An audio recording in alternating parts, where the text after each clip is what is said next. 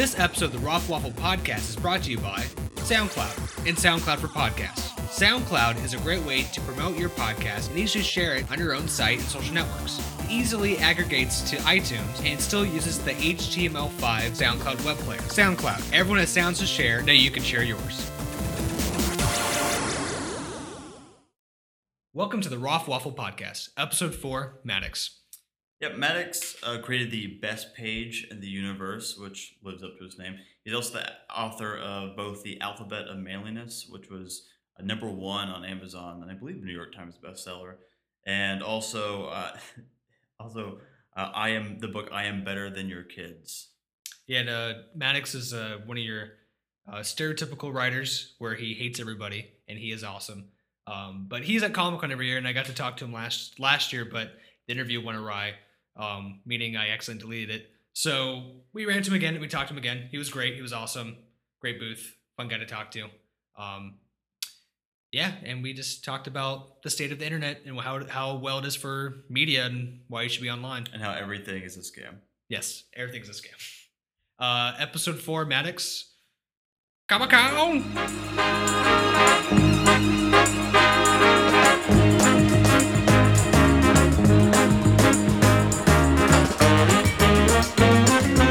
We're here with uh, George, or AK Maddox, uh, the best page universe.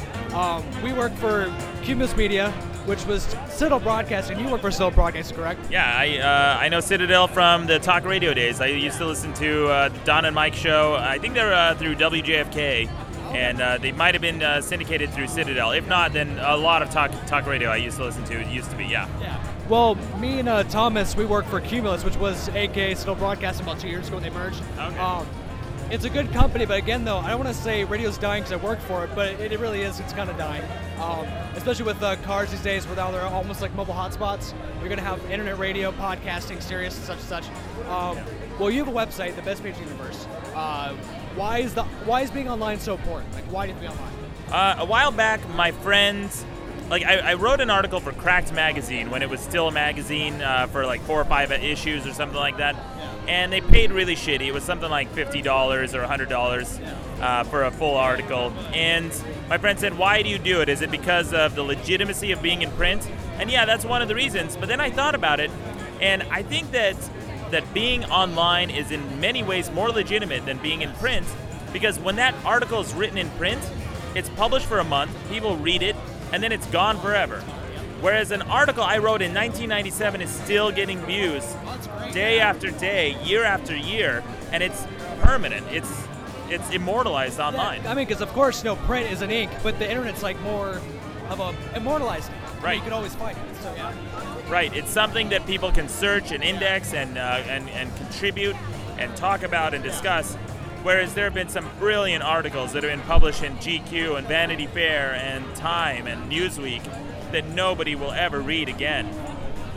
Well, also it seems like it, it allows you because I know you've gotten loads of content from from users' responses. Someone just has an asinine response, and you're able to to just destroy them without having to worry about you know any, anyone above you saying no no no no don't don't do that. We don't want to piss off our, our, our demographic. Yeah, with uh, with that, it comes down to not having ads on my site because I'm not afraid to piss off anybody. I, especially least of all my my fans. I don't care if I piss off my fans; they go away because they're not doing anything for me. I'm doing something for them. Every time they come to my website, it costs me money. So you're welcome. Like I'm doing it for you. Uh, you're not doing anything for me. If you don't like it, go away. I don't give a shit. Well, it's, it's funny. We were actually last night at the Nerdist podcast, and someone yelled out, "What the fuck? We paid 30 bucks." Which is like, I'm giving you free content. You know, I mean, I don't give a shit. You paid 30 bucks. I make a little money, but yeah, it's free content. I make it for you. I don't give a shit. So I mean, has there been any examples where someone's actually told you that before? Like, hey, what the fuck? Like, you know, you're making free content, but uh, I don't like what you're saying. Like, what do you say to them? Uh, yeah, you get what you pay for. Uh, if it's free content, then you get exactly what you paid for. Um, when you become my boss, that's when I start listening to you. And I have offered that arrangement to, to people critical of me in the past. I say, hey, if you don't like it, why don't you pay for a month of my bandwidth, and I'll write exactly what you want me to write, and I'll say exactly what you want me to say. And by the way, that's seven hundred dollars. So when you want to pony up and start paying my bills, I'll start listening to you as my boss. Well, well, let me ask you, how many hits do you get a month? Like in Balin? Um, I just count my main page views, and that's like around a million. Um, but it, you know, a lot of people ch- uh, cheat the system with that. They, they give you total page views, Yeah, which different, yeah. like I get anywhere from like 20 to 65 million page views a Yeah. month, which doesn't mean anything to me. I always just go off the main page, uh, main page hits. And again, just for our listeners, I mean, you gotta understand that's bandwidth because you're not unlimited bandwidth, are you? You're probably on a grid. What's Your- that? Your, your domain is on a grid, or like how's it set up? Yeah, it's not unlimited bandwidth. I have like uh, a couple terabytes or something like yeah, that yeah. per I month. mean, yeah. you know, when you get a million hits, I mean that's money. So I Yeah. mean, people understand. Like, of course, you know, when I'm viewing this page, you have to make more content to keep it going. It's like, how do you make money off the site? Is it ad revenue or? No, no ads. No ads on my site because I don't want to censor myself. Yeah, uh, If I, you know, I talk about a lot of companies. I shit talk a lot, Yeah. and so it's inevitable that I'm going to piss somebody off. Uh, the only way I make money on my site is through selling merchandise like T-shirts and comic books and books and uh, hot sauce and all that, all the stuff that I sell. I like to give people something tangible that they can use. Um, yeah. Well, also, I, it seems like that's kind of the way uh, even musicians are going too with bands. It used to be, you know, the the, the, the label would you know pay for the production stuff, and you know, that's how they make their money. But now it seems like live concerts, those are the things that are are really making the money. Do, do you feel like that's that that that business is kind of going away from the advertisement model? Oh God, I hope so. Um, I think that the advertising business model is kind of stupid because essentially what you're hoping for is that you show an ad on your website or your TV show or whatever, then some percentage of those viewers will then remember that ad, and then some percentage of those viewers will then go out and convert that advertising impression into a sale. So that percentage is usually very, very low. It's less than one half of one percent. And I thought about it. I said, you know, if I'm going to be making money through advertisers paying me to promote their products, why don't I just make products and then promote my own products to fans who are coming to my website?